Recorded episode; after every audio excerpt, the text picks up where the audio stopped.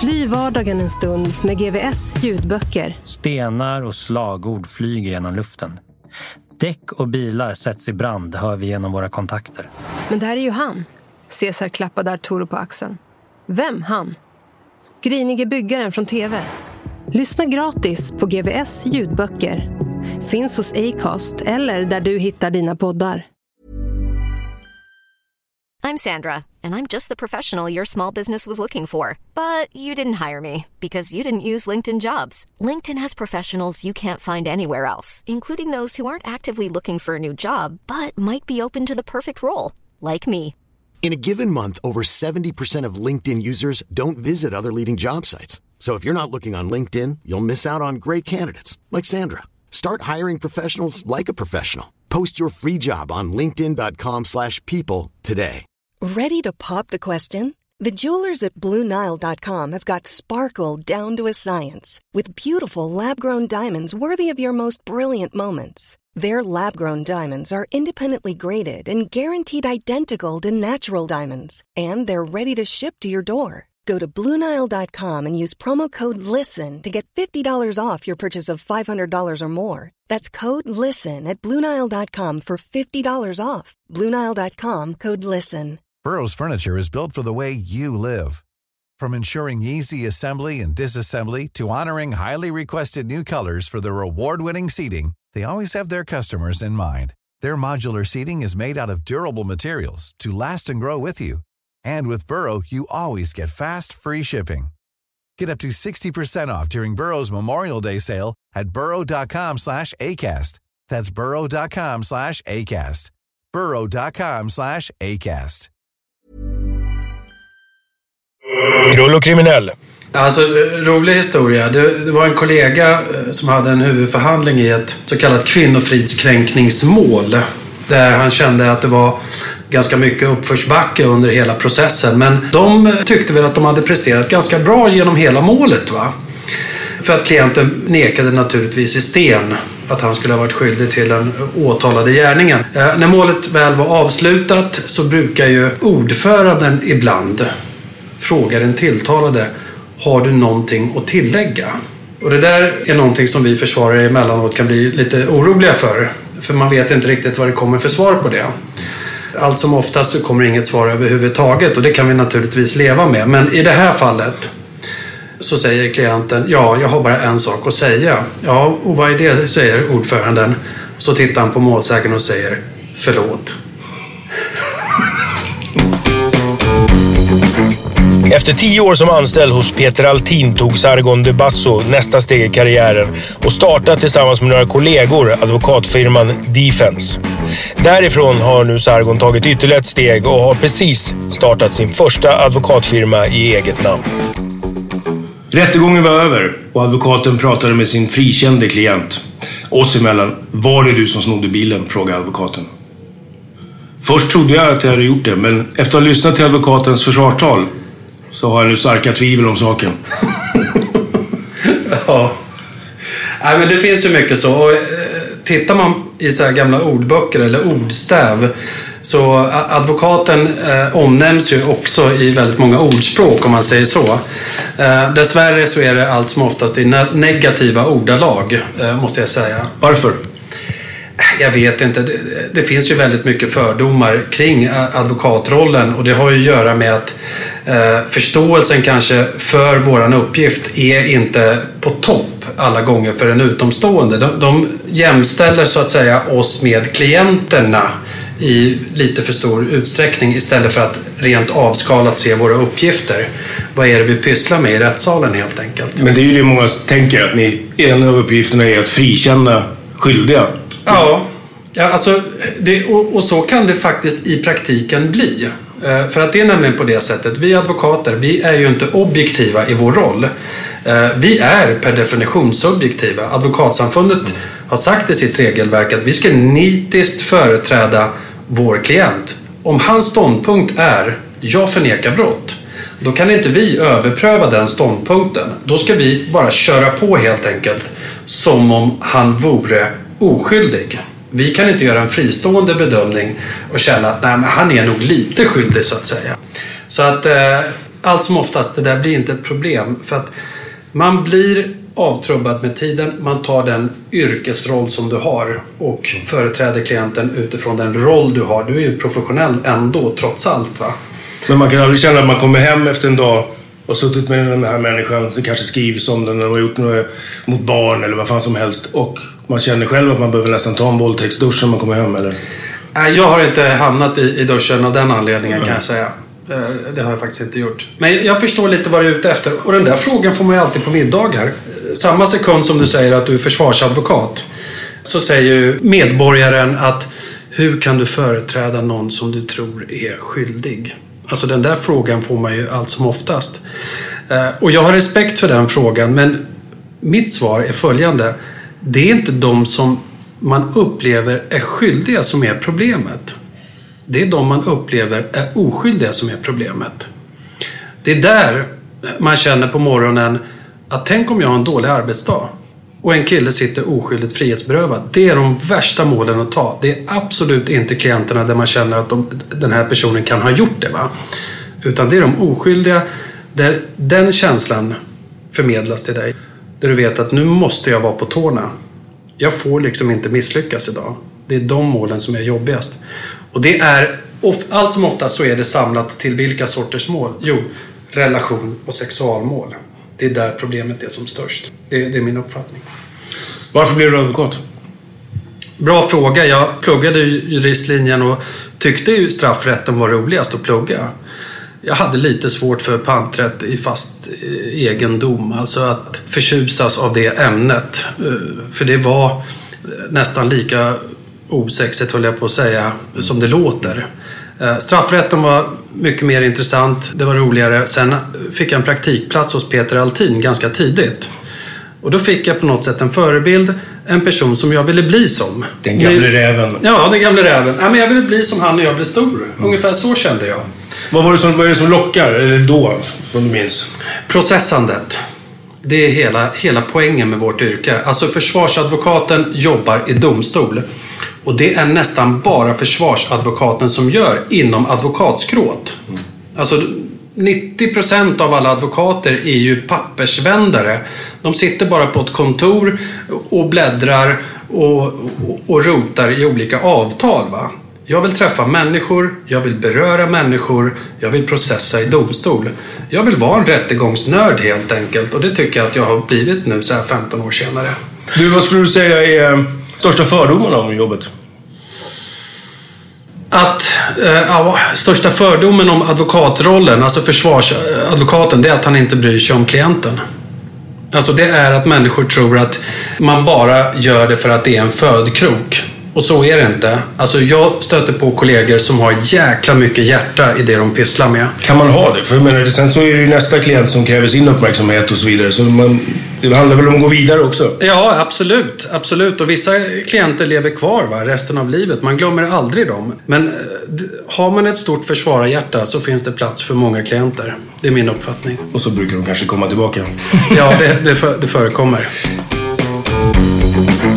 Ett aktuellt fall som Sargon åtagit sig är med den resningsansökan han lämnade in tillsammans med Samir som för 30 år sedan dömdes för mordet på sin styvmor. Ett mord han hoppas bli friad och rentvådd från.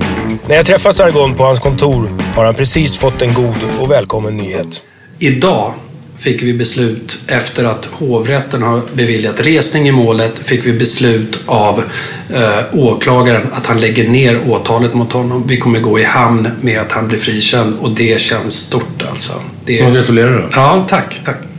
Hur firar man sånt här? För det händer väl att det finns anledning ibland? Ja, alltså jag har inte hamnat i det stimmet än att jag liksom firar. Jag vet att Henning Sjöström brukar svänga förbi teatergrillen och beställa in en flaska Dom Perignon. Men jag har inte den eh, divalaten om jag säger så. Så att eh, det kommer nog inte firas på något speciellt sätt annat än att det känns bra i hjärtat. Varmt. Hur väljer du dina mål? Målen väljer mig.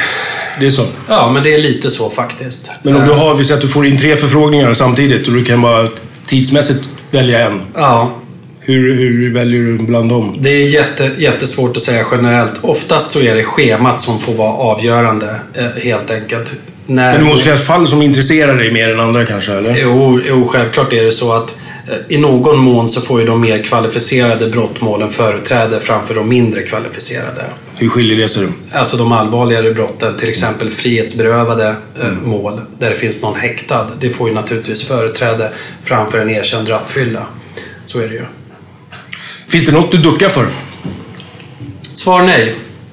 Det vill säga, jag försöker undvika ekomålen. Jag försöker undvika dem när de blir för avancerade.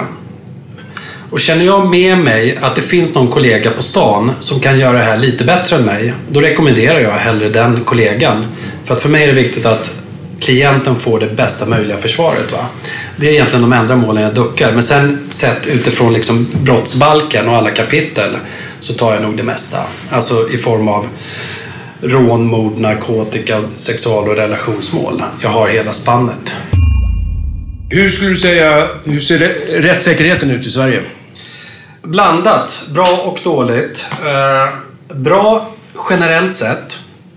I ett våldsbrottmål, i ett narkotikamål, i ett mordmål så hamnar domstolen allt som oftast rätt. Det är min bedömning. Vi har en god rättssäkerhet. Domstolarna ligger helt i fas i mitt tycke. Sen finns det enskilda fall där det har gått snett. Men överlag har vi hamnat rätt. Sen har vi två typer utav mål som är... Du kan bara lägga dem åt sidan. Sexualmål och relationsmål. Där är spelreglerna helt annorlunda och där är rättssäkerheten ingen. På vilket sätt? Förklara. Vi har satt ner beviskraven så pass lågt att vi dömer folk idag för både kvinnofridskränkningar, eh, misshandel och hot i nära relation och våldtäkt på i princip ingen bevisning överhuvudtaget och det är gräsligt. Hur kommer det sig? Det kommer sig av, tror jag, att eh, man har förstått att det är svårare att bevissäkra i den typen av mål. Alltså det är svårt att hitta bevisning och sättet att tackla det har inte varit att stå fast vid det höga beviskravet utan ge avkall på det har man gjort. Och man har dragit ner det så pass långt, långt, långt nu så att det räcker i princip med en ord mot ord situation och sen någon form av hörsägens vittne och något litet spår som kan tolkas på ett visst sätt. Så kan du hänga en person på två, tre, fyra års fängelse på, på ett sätt som är oerhört olyckligt. Alltså rättssäkerheten i den mån som det brister, det är de typer utav mål som jag precis har beskrivit. Alltså det är sexualmål, relationsmål. Det funkar inte och jag vet inte vad vi ska göra åt det. Jag vet inte. Alltså ibland blir man så frustrerad och luttrad som försvarare att man undrar om inte vi skulle sätta forum i, i, i något annat land alltså för att vi inte kan hantera den typen av mål. Kanske på huvudförhandlingen i, i, i Köpenhamn eller vart som helst där det kanske funkar. Jag vet inte. Och jag tror nog de flesta försvarsadvokaterna håller med mig om det här. Alltså problemet är sexual relationsmål. Det funkar inte där. Om man någon gång har en ambition som försvarsadvokat att jag ska liksom verkligen ta strid för de som kan vara oskyldiga. Om, om det är det som är tankegången va. Eh, om man ska söka sig till den typen av klientel. Då kan jag säga så här. Sätt, specialisera dig på relations och sexualmål. För att inte i något annat mål kan det finnas ett så starkt incitament också till att liksom beljuga en person i, eh, i en rättssal. Som i den typen av mål. Du vet, otroligt prestigeladdade relationer. Man har en vårdnadstvist i botten. Eh, man vill verkligen liksom skada den andra för att få processuella fördelar i vårdnadstvisten och så kommer det beskyllningar och så vidare. Där har du verkligen anledning att gå så långt att du till och med i en rättssal beljuger någon. Va? Det har du inte i regel på ett krogslagsmål eller i ett narkotikamål eller vad det än må vara. It's that time of the year. Your vacation is coming up. You can already hear the beach waves, feel the warm breeze, relax, and think about work. You really, really want it all to work out while you're away. Monday.com gives you and the team that peace of mind. When all work is on one platform and everyone's in sync, things just flow wherever you are. Tap the banner to go to Monday.com. Burrow's furniture is built for the way you live. From ensuring easy assembly and disassembly to honoring highly requested new colors for their award winning seating, they always have their customers in mind. Their modular seating is made out of durable materials to last and grow with you. And with Burrow, you always get fast, free shipping. Get up to 60% off during Burrow's Memorial Day sale at burrow.com slash ACAST. That's burrow.com slash ACAST. burrow.com slash ACAST. Hiring for your small business? If you're not looking for professionals on LinkedIn, you're looking in the wrong place. That's like looking for your car keys in a fish tank. LinkedIn helps you hire professionals you can't find anywhere else, even those who aren't actively searching for a new job but might be open to the perfect role. In a given month, over 70% of LinkedIn users don't even visit other leading job sites. So start looking in the right place. With LinkedIn, you can hire professionals like a professional. Post your free job on linkedin.com slash people today.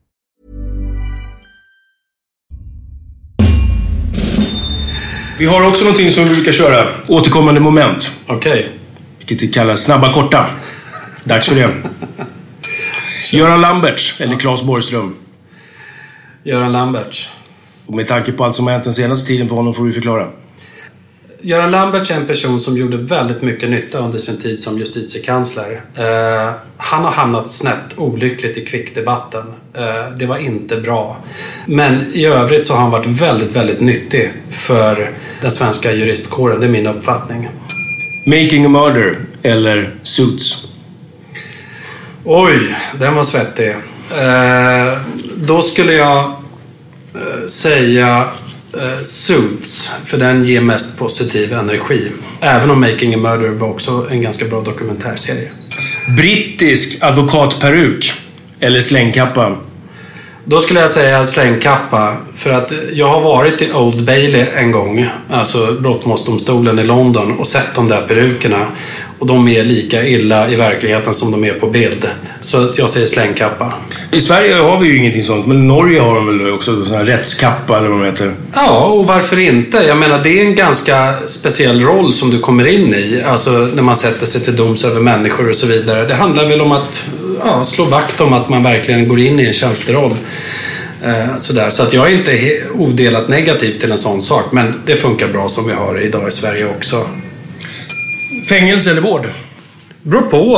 Eh, självklart, i, i så stor utsträckning som möjligt så vill man ju att klienten ska undvika ett fängelsestraff. Va? Men sen har du ju som samhällsmedborgare rättstryggheten att tänka på. Och sen, jag menar, i någon mån så måste ju ändå straffet stå i paritet med brottet. Va? Så det är klart att vi inte kan döma till vård hela tiden. Men min instinkt är ju som försvarsadvokat, eh, det är ju det är vård. Livstid eller tidsbegränsat?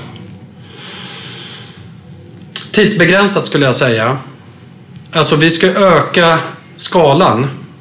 För att när du dömer ut livstid i Sverige idag så är det ju livstid på riktigt. Till dess att det blir tidsbegränsat. Men jag tycker att man ska utöka skalan helt enkelt för, för gärningarna. Och kan, kanske döma upp till 25 år, 27 år, 28 år och så vidare. Vilka brott är det som du tycker ska ha högst längst straff? Mord, punkt. Strafflindring och så här plea bargaining. Eh, Det där är ju väldigt speciellt och det är ju väldigt amerikanskt.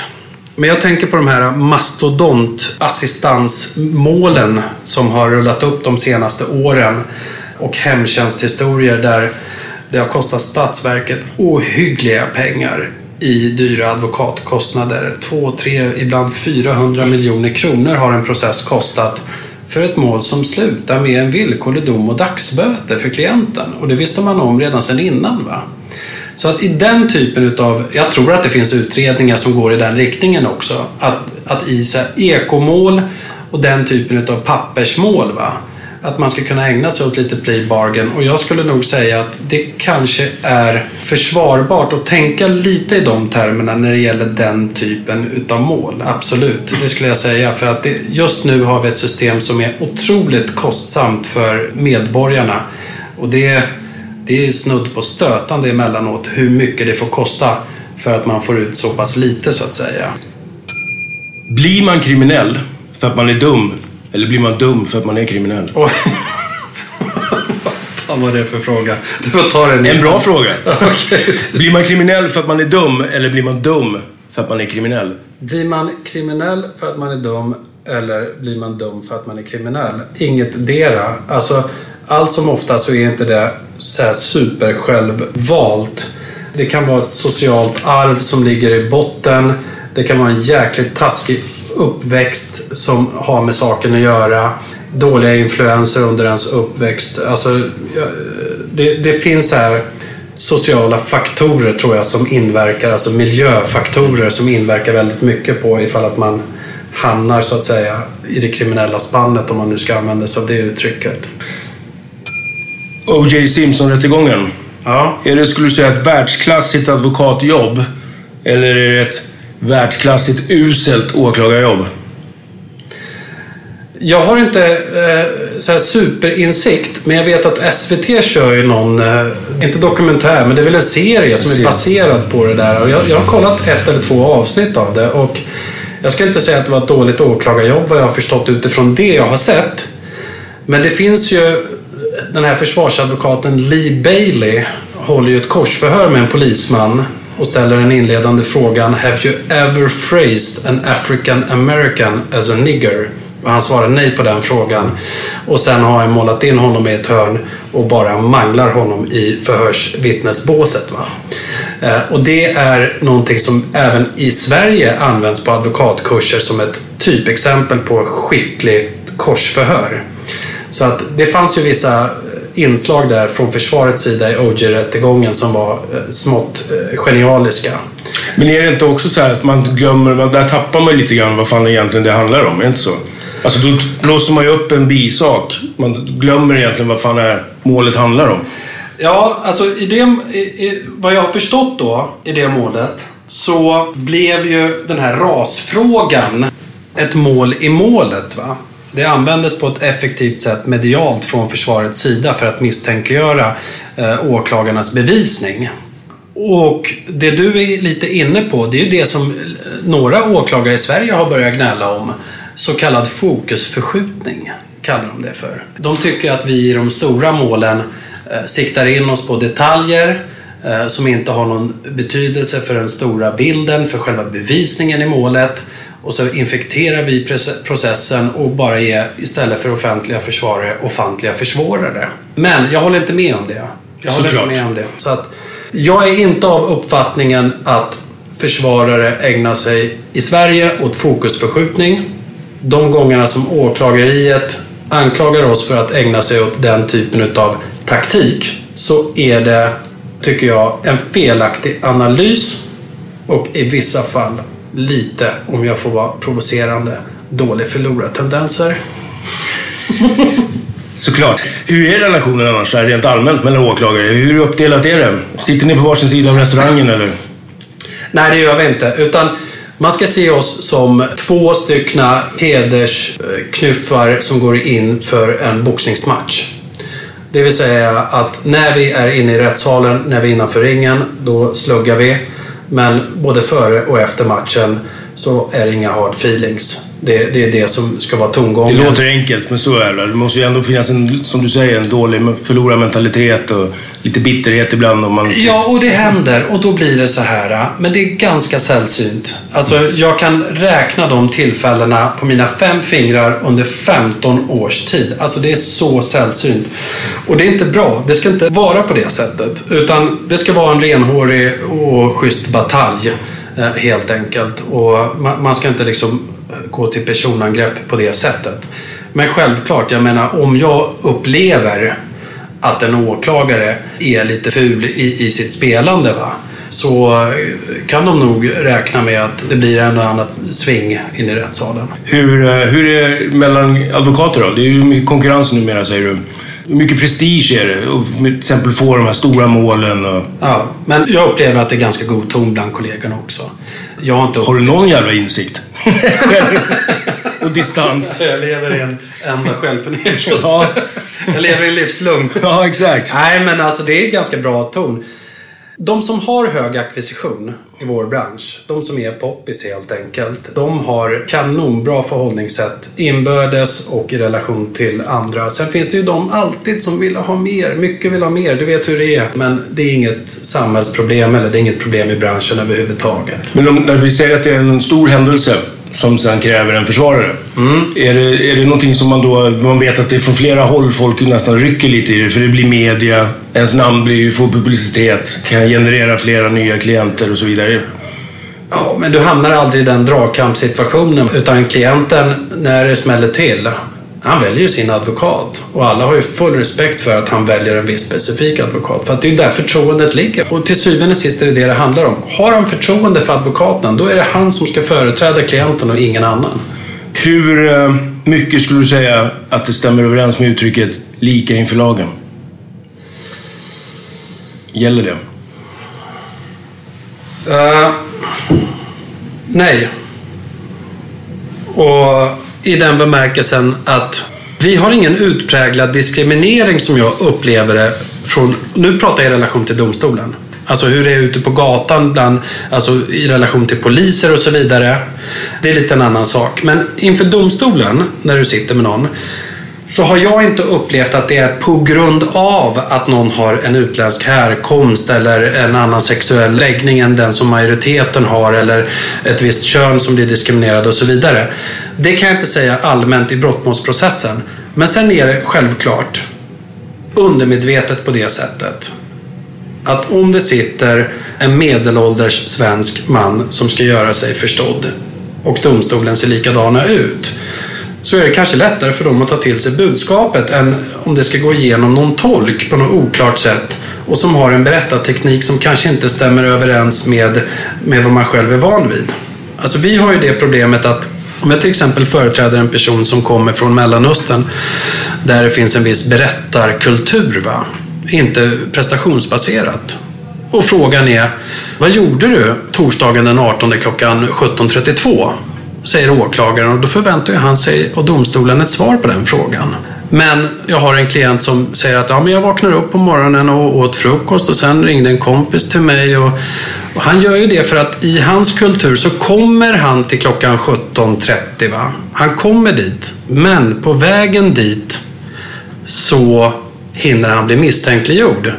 För att den prestationsbaserade västerlänningen som sitter uppe på podiet, han förväntar sig ett direkt svar på den direkta frågan. Va? Och där tror jag att där har vi en roll som försvarare att pedagogiskt förklara för klienten att när du får en fråga, svara på den först. Sen tar du bakgrunden efteråt. För att den här situationen inte ska uppstå. Och det har alltså helt enkelt att göra med att människor med olika kulturella bakgrund och så vidare naturligtvis kan bli misstänkliggjorda men det är ju inte för att de som sitter uppe på podiet, alltså domstolen, är några främlingsfientliga personer. Det är inte det det handlar om utan det är bara mänskliga igenkänningsfaktorer skulle jag säga. Ungefär så. Sen är det självklart att är du kvinna och står inför skranket så får du ju alltid, allt som oftast, lite lägre straff än om du vore kille. Det är ju min erfarenhet och det, vi i försvararsvängen brukar skämtsamt eh, säga det att det är den rosa lagboken som tillämpas i de målen. Hmm. Ja, vad fan. Jo, har du något så här, om du får en klient som hör av sig till dig, som Mm. sitter i häkte. Vad ger du för råd? Jag vet att man brukar prata om att du kan aldrig prata dig ur någonting. Du kan ju bara prata dig in i någonting under förhör. Hur aktiv är du där och så, så här, hjälper? Klienten har ju vissa rättigheter. Och numera, amerikanska filmer, så redan i samband med att du griper någon i princip, så har du den där formuleringen You have the right to remain silence. Och det kan vara ganska nyttig information kan jag säga. Ifall att man är i, i den positionen att man är misstänkt för brott. Man har ju börjat med det i Sverige nu. I en förhörssituation, inte i samband med gripandet sådär när man viftar med brickan. Utan när du inleder ett förhör idag så finns det instruktioner för poliserna att de ska erinra klienten om att han faktiskt har rätt att tiga. Rakt igenom hela förhöret. Han behöver inte svara på en enda fråga. Och min rekommendation är sällan, för att inte säga aldrig, att man ska tiga. Däremot är min rekommendation att när du går in i en förhörssituation så ska du ha en advokat vid din sida. Helt i enlighet med din rätt. Så att man inte hamnar i en situation där han säger någonting, polisen antecknar något annat. Och vi hamnar i en situation där i domstol polisen vittnar mot klienten om vad han har sagt. För att i tio fall av tio så tror domstolen på polisen. Han ska ha en advokat vid sin sida som kan bekräfta hans berättelse även i förhör. Finns det några fall som du kan tänka på ibland som du önskar att du hade fått ha eller ta? Ett drömmål? Ja, finns det sådana? Nej, jag har faktiskt inte reflekterat i de banorna. Jag har faktiskt inte gjort det. Men eh, om jag får ventilera en dröm. En advokatdröm. Så vore det faktiskt att någon gång få driva ett mål i ett lite mer internationellt sammanhang. Alltså vi pratar lite Haagtribunalen kanske. Att få ta på sig den där slängkappan och gå ner och testa en process där helt enkelt. Vad skulle skillnaden vara tror du? Att det är väldigt intressanta värden på spel. Va? Och jag tillhör ju själv en minoritetsgrupp. Alltså mina föräldrar eh, kom ju till Sverige en gång i tiden. Är assyrier från Turkiet. Och eh, under första världskriget så utsattes vi för ett folkmord tillsammans med andra kristna minoriteter som armenier och så vidare. Och jag menar bara tänk dig tanken att få driva det åtalet i mål för någon internationell domstol. Att få ett internationellt erkännande fullt ut. Ja, det vore hårresande höll jag på att säga. Jag skulle få gåshud. Och då finns det nu där lite grann, prestigen ändå då? Nej, men alltså liksom skipa rättvisa i den renaste form. Skapa upprättelse. Det är ju det som är hela poängen med vårt yrke. Börjar närma oss slutet. Ja. Och vi knyter väl ihop det här så som vi började. En hemmafru, en revisor och en advokat tillfrågades hur mycket ett plus ett var. Hemmafrun svarade två. Revisorn svarade jag tror det är två eller tre, men för säkerhets skull så borde jag nog gå igenom siffrorna en gång till. Advokaten drog för gardinerna, släckte ljuset och viskade Hur mycket vill du att det ska vara? Det, fun det funkar inte så, men googlar man precis som jag sa på ordspråk och ordstäv som rör advokater så är det uteslutande och även roliga historier. Eh, så utmålas ju naturligtvis advokaten uteslutande i lite kufiska och dålig dager. Men det finns nog en bild av advokater i allmänhet som inte är superpositiv alla gånger. Det, det ska... Så är det ju. Och sen är jag en bråkstake när det gäller hur medierna utmålar vissa rättsfall. Jag har ju haft synpunkter på det så många gånger. Vad är problemet? Nej, men de skriver ju missvisande artiklar. Alltså ibland sitter jag i, i rättegångar och så följer jag någonting som står i någon kvällsblaska och tycker att det där verkar vara superintressant. Men det är inte förrän dag fem när jag har läst om det där i, i blaskan som jag förstår att det är min egen rättegång som det handlar om. Just för att det är så väsensskild beskrivning med det som vi avhandlar. Alltså de plockar ut saker och ting i sin kontext, förvränger eh, omständigheter. Allt för att göra det hela smaskigt. Och det där påverkar ju naturligtvis medborgarnas bild av vårt rättsväsende på ett otroligt negativt sätt. Alltså hela den eh, mediala bilden av hur vi hanterar sexualmål den är ju fruktansvärd. De vill ju förmedla ett budskap som går ut på att varenda domare är sexist och advokater gör inget annat än att fråga målsäganden vad de hade för trosor ungefär. Ja, men det stämmer ju inte. Domstolen visar vördnad för en målsägande när de kommer in i rättssalen. Jag lovar. Och ingen advokat är så korkad att han exercerar ovidkommande omständigheter hur som helst. Möjligt att det har förekommit någon gång. Men att påstå att det är regel snarare än undantag. Det är ju eh, snudd på lugn och förbannad dikt skulle jag säga. Så att jag hade ju hoppats på att liksom mediebolagen de tar lite ansvar och i sin kriminaljournalistik istället belyser saker så som det är istället för att bara ägna sig åt sensationslyssnad. Det är faktiskt en fråga som jag brinner lite för. Märker det? Ja, men alltså Människor går runt här i samhället och tror saker om mina advokatkollegor, om domstolen, om åklagare och polis som inte är med sanningen överensstämmande. För att något mediebolag ska sälja lösnummer och skapa utrymme för ytterligare annonsplatser på sin hemsida. Va? Det är inte okej okay, tycker jag. Det är inte okej okay, någonstans. Jag heter Sargon och är snäll. Jag är jättesnäll. Sargon, tack för din tid. Tack.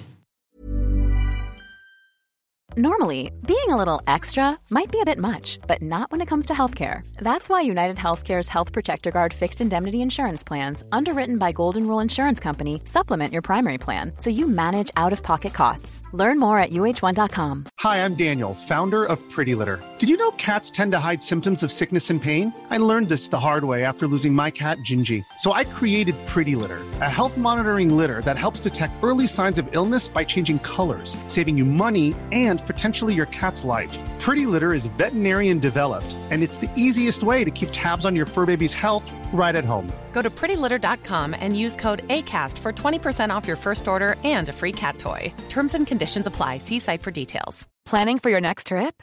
Elevate your travel style with Quince. Quince has all the jet setting essentials you'll want for your next getaway, like European linen, premium luggage options, buttery soft Italian leather bags, and so much more. And is all priced at 50 to 80% less than similar brands. Plus, Quince only works with factories that use safe and ethical manufacturing practices. Pack your bags with high-quality essentials you'll be wearing for vacations to come with Quince. Go to quince.com slash pack for free shipping and 365-day returns. Fly vardagen en stund med GVS ljudböcker. Stenar och slagord flyger genom luften. Däck och bilar sätts i brand, hör vi genom våra kontakter. Men det här är ju han. Caesar klappade Arturo på axeln. Vem han? Grinige byggaren från TV. Lyssna gratis på GVS ljudböcker. Finns hos Acast eller där du hittar dina poddar.